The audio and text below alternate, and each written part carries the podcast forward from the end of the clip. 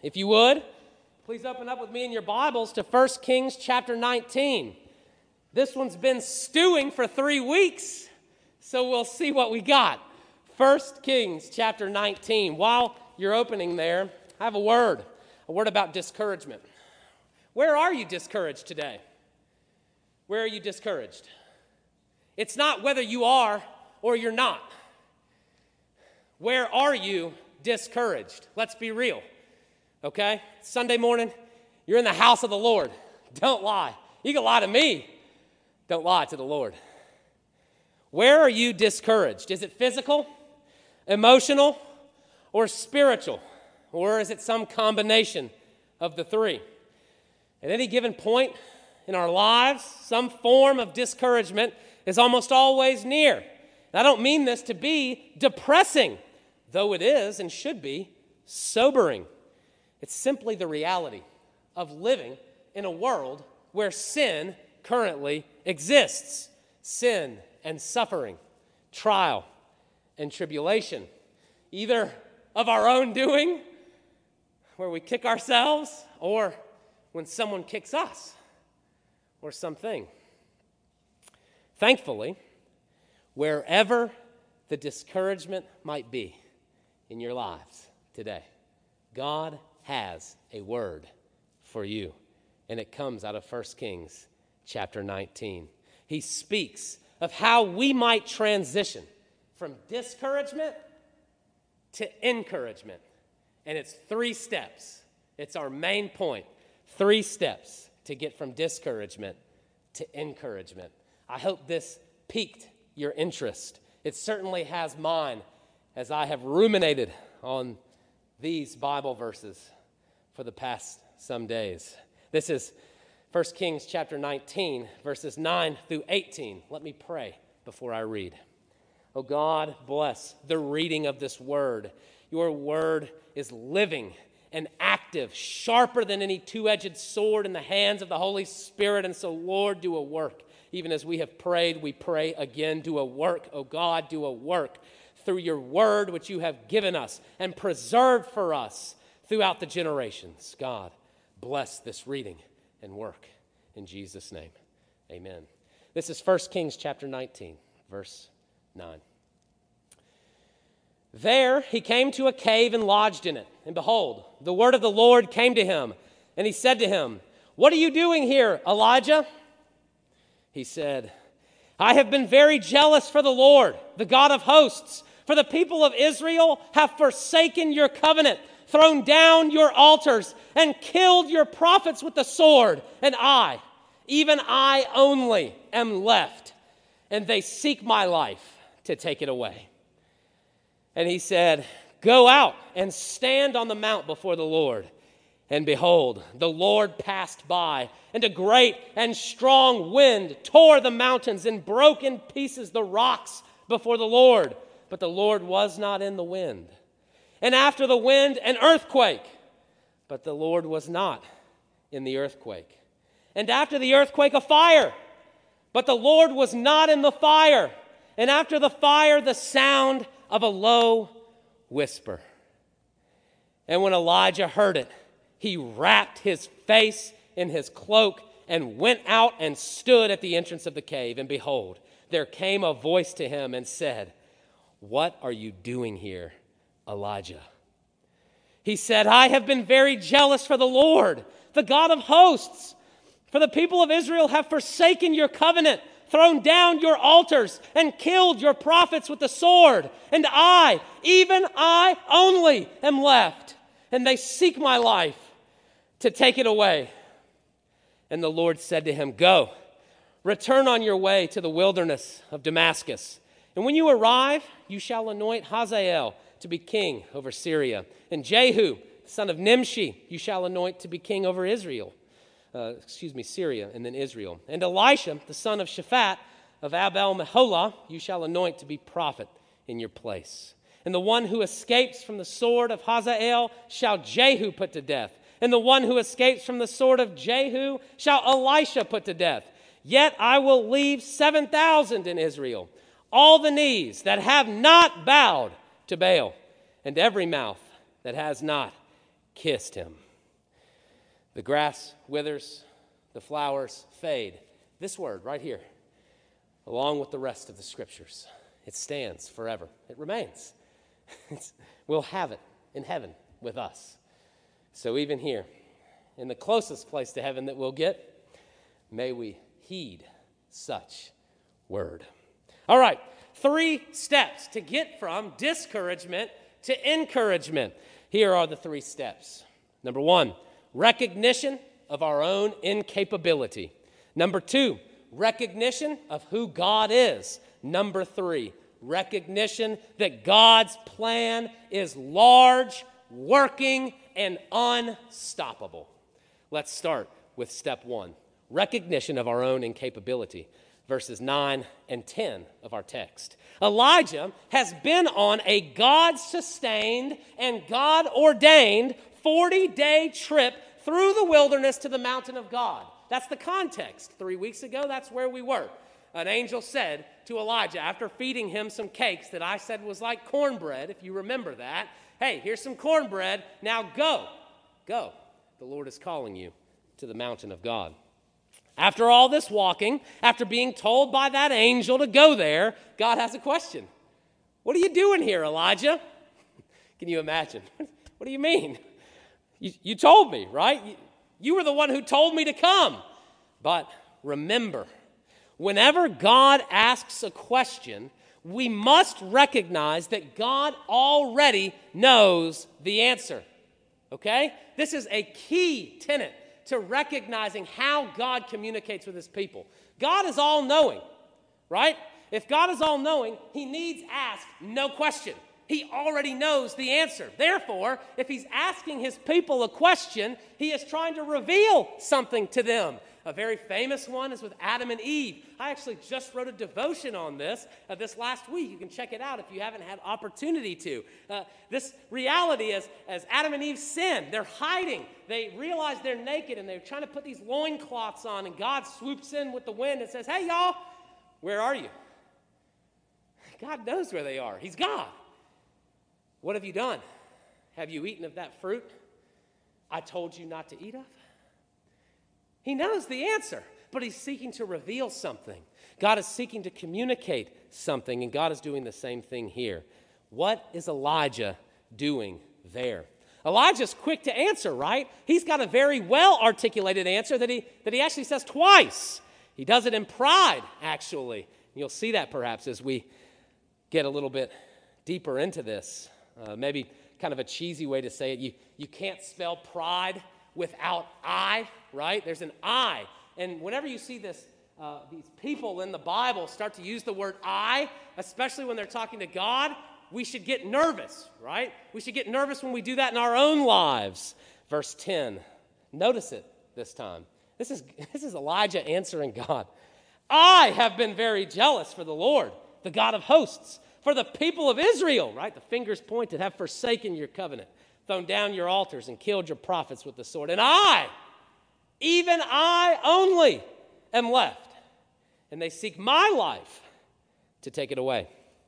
For Elijah, his discouragement centered around his own incapability to change people. Because of that, he couldn't understand why the fruits of his labor, Israel, right? He's the prophet called to minister to Israel, okay? Why the fruits of his labor, why they looked so sickly. And in that moment, he falls into despair. Remember last three weeks ago? He, he's sleeping under the broom tree. He says, I just want to die. It's true despair. So it wasn't fake or, uh, uh, you know, kind of emotional rise that, that's just hyperbole. He, he was being serious. His despair was that real and tangible he fell into despair, into a discouragement that he just couldn't shake. And here's the point no matter your success, when you start to play the I game in life, when you play long enough, eventually you'll end up falling short of the mark that you set, which is where the discouragement creeps in. The first step on the road to encouragement is to recognize that you are not God. You cannot do it all. And even if you could, you still wouldn't be able to do it perfectly as God does. It sounds so obvious, right, to say, eh, just stop being God, stop trying to be God. It's not going to work out for you. But in practice, we walk that line more than we realize. For instance, here are a couple questions. Why do you expect people to do what you say? Why? I'm the boss, right? That's why. Why do you think your opinions are better? Well, I know. Why do you expect so much of yourself? Well, who else is going to do it? I have to do it. Why do you expect so much of others? Well, why couldn't he do that? I can do that. You notice those eyes, how easily they creep in? The answers to these questions and those like them, there are a myriad more, they reveal our tendency to not maliciously, though sometimes maliciously, to accidentally stop revealing God and start trying to be God. We, we take our image bearing nature because we are created in the image of God, but we warp it in the fall, right? And we start instead of instead of bearing the image, we try to be the image and it always fails miserably. Of course, discouragement would follow something like that. We're just not God.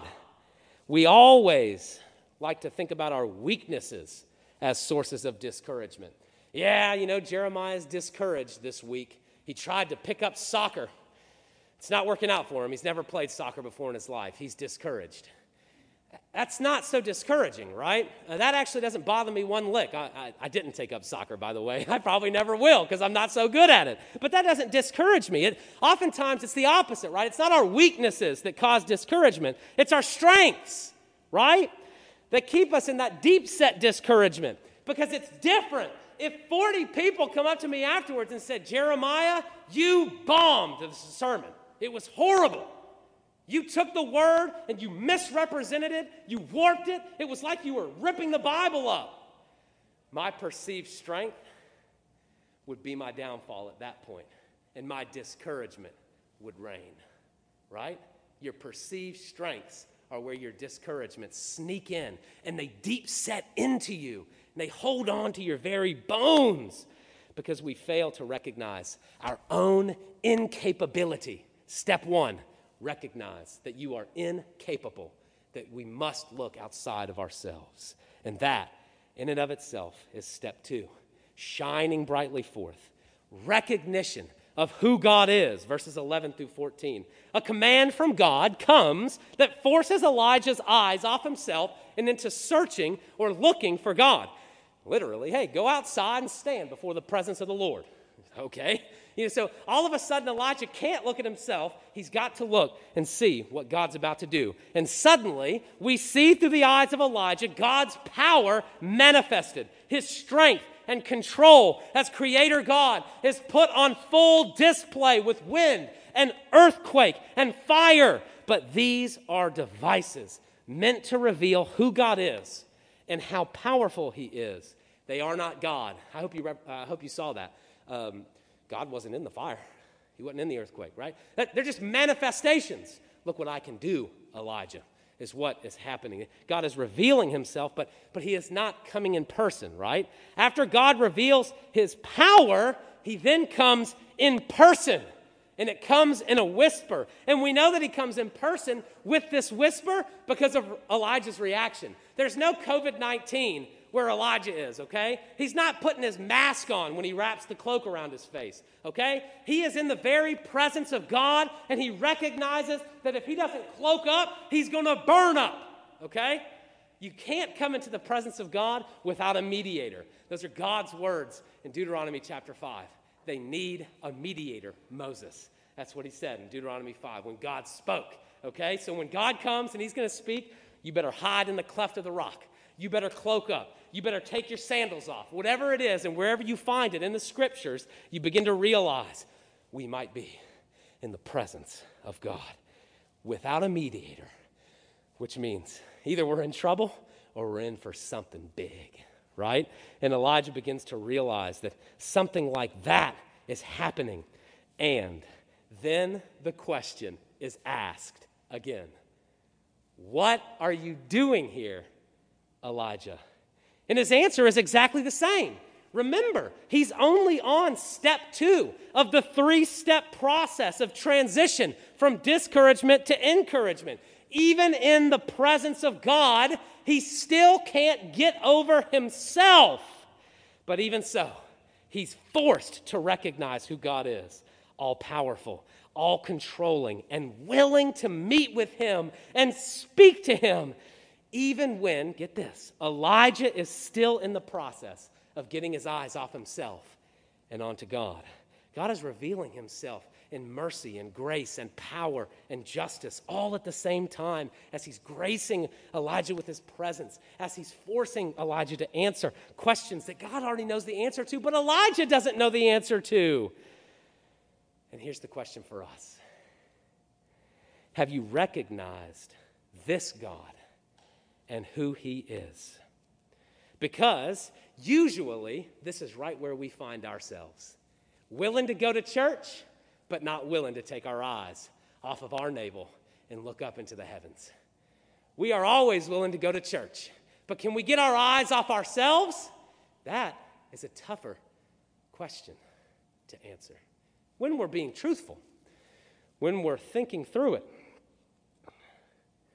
have you recognized this God? This is the God who comes to his people not by destructive wind, he's not there. Not by the rendering asunder of the earth, he's not there. Not by the destructive fire, he's not there.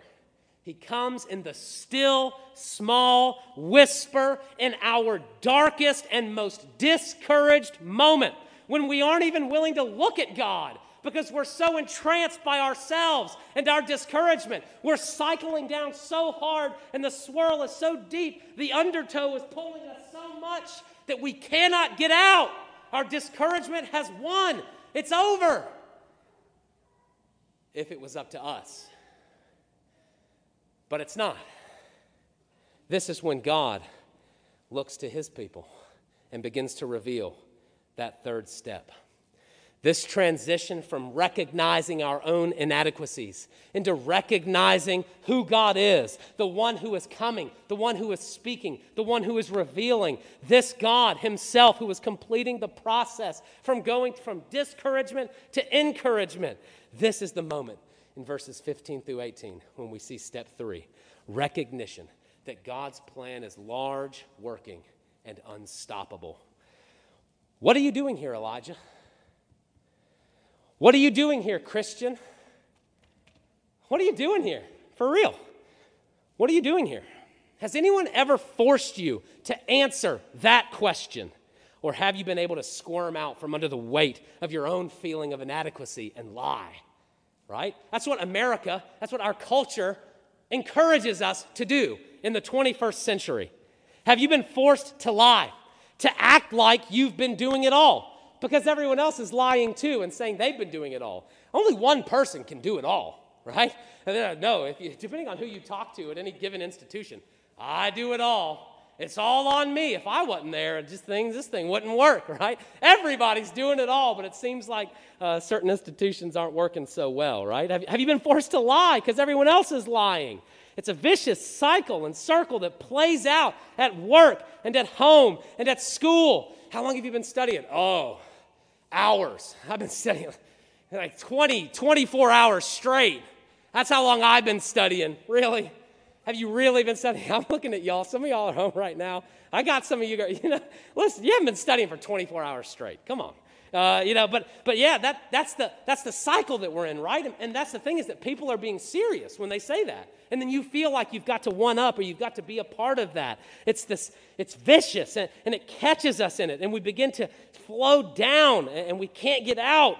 It's vicious torrent, but Elijah tries to go down that path, and we see something incredible. He's speaking to God, and God says, "What are you doing here, Elijah?" Oh, you know, you know, this is what Elijah says. I've been busy. Uh, you know, uh, it's a bit hard, but I'm doing this thing. You know, I'm busy. Everyone else isn't doing so good, right? You know, everyone else isn't, but I'm, I'm here. I'm working so hard, pulling a lot of late nights. Uh, it's, it's incredible. Uh, I love it, but it's hard. I'm stressed, you know, but I'm busy, but, but it's good. You know, I'm trying real hard, right? He, he starts to mumble and fumble, and it doesn't really make a lot of sense when you start to really think about it. And God's answer forces Elijah away from himself. You know, the only self sustaining entity in the universe is God. There is no other self sustaining entity. No matter how hard we try to act like we can self sustain in this life, we're lying to ourselves and to others because there's only one, and it's God. Only God self sustains. Everyone else, all of humanity, all of creation, all of the universe has to have help, or it's over. It's over. That is a biblical reality and one that we have to come to grips with if we confess in the Lord Jesus Christ. It is a basic tenet of the gospel. Only God self sustains. And he does it and reveals it to Elijah that his self sustaining moment extends in mercy and grace. And he gives us the sustaining that we need, the comfort, the peace, the joy, and everything else that comes along with it. And we see it in those points that I put in step three large, working, unstoppable. Notice it in verses 15 through 18. God has a plan and it's working. And so now God gives Elijah the plan. It's large, taking into account not only people, but nations, not only one king, but many kings. It's working, taking effect not only through Elijah, but through the faithful one to come, Elisha, right? It's unstoppable. Judgment is coming for the enemies of God. I hope you noticed it. If he doesn't get them, this guy's going to get them. If this guy doesn't get them, Elisha's going to get them, right? I mean, it's like, it's set up. It's unstoppable. There's no way around it. Judgment is coming for the enemies, and preservation and salvation is coming for the followers. Listen, Elijah, there are those who haven't bent the knee. I'm going to keep them. Don't worry. You don't have to, you don't have to keep them. I'm going to keep them. I'm God, right? That's what he's revealing. And in all of this, as we think, do I can I do this? If this is on me, discouragement follows, right? But if we do not neglect God's revelation, encouragement must follow after a hard look at God and the plan that is large and working and unstoppable. It's step three. It's step three. Do you recognize that? Today. Here is an application, and this is how we'll end. What is your sentence of discouragement? What is your sentence of discouragement to God? Whether it's right now, after this service, tonight, sometime this week, write down your sentence of discouragement and do what I'm about to do. Because Elijah has a sentence of discouragement. He says it twice, actually. Uh, I bet you you've said your sentence more than twice, if, if I had to guess. I've said mine more than twice. What is your sentence of discouragement? I'm being serious. Write it down. Write it down and do what I'm about to do. And listen to me well, dear Centennial family. If you have trouble doing what I'm about to do, never forget that you have a minister of word and sacrament who is ready and waiting for your word and sentence of discouragement that I might show you from the word, not from myself, how God is ready and waiting with a large, working, and unstoppable plan, and even the most intense trials and tribulations that might be discouraging you today. Let's see Elijah's sentence. I have been very jealous for the Lord, the God of hosts, for the people of Israel have forsaken your covenant, thrown down your altars, killed your prophets with the sword, and I, even I only, am left, and they seek my life to take it away. Let's take it piece by piece. I have been very jealous for the Lord, the God of hosts. No, Elijah, I have been very jealous for you, seeking you, even when you seek yourself over me. For the people of Israel have forsaken your covenant you're right, Elijah, but I will establish a new covenant with them, a new covenant that I will fulfill and that they cannot break. They have thrown down your altars, but I will reveal myself another way. I will show them a better way to worship me in spirit and in truth. They have killed your prophets with the sword. And so it will be, Elijah. For the life is in the blood, and the good shepherd will lay down his life for the sheep. Of course, the prophets will be called to the same call as the Lord Jesus that they reveal. Of course, Elijah. What did you expect? I, even I only, am left. No, Lord, or no, Elijah, you're not.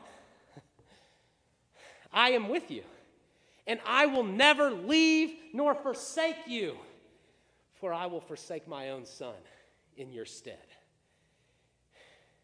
Jesus will be alone on the cross, that you will never be alone and apart from me.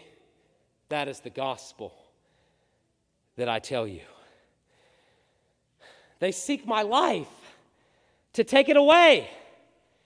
Your life is mine. They cannot snatch anything out of my hand, and I've got you in my hand. Elijah, you're mine.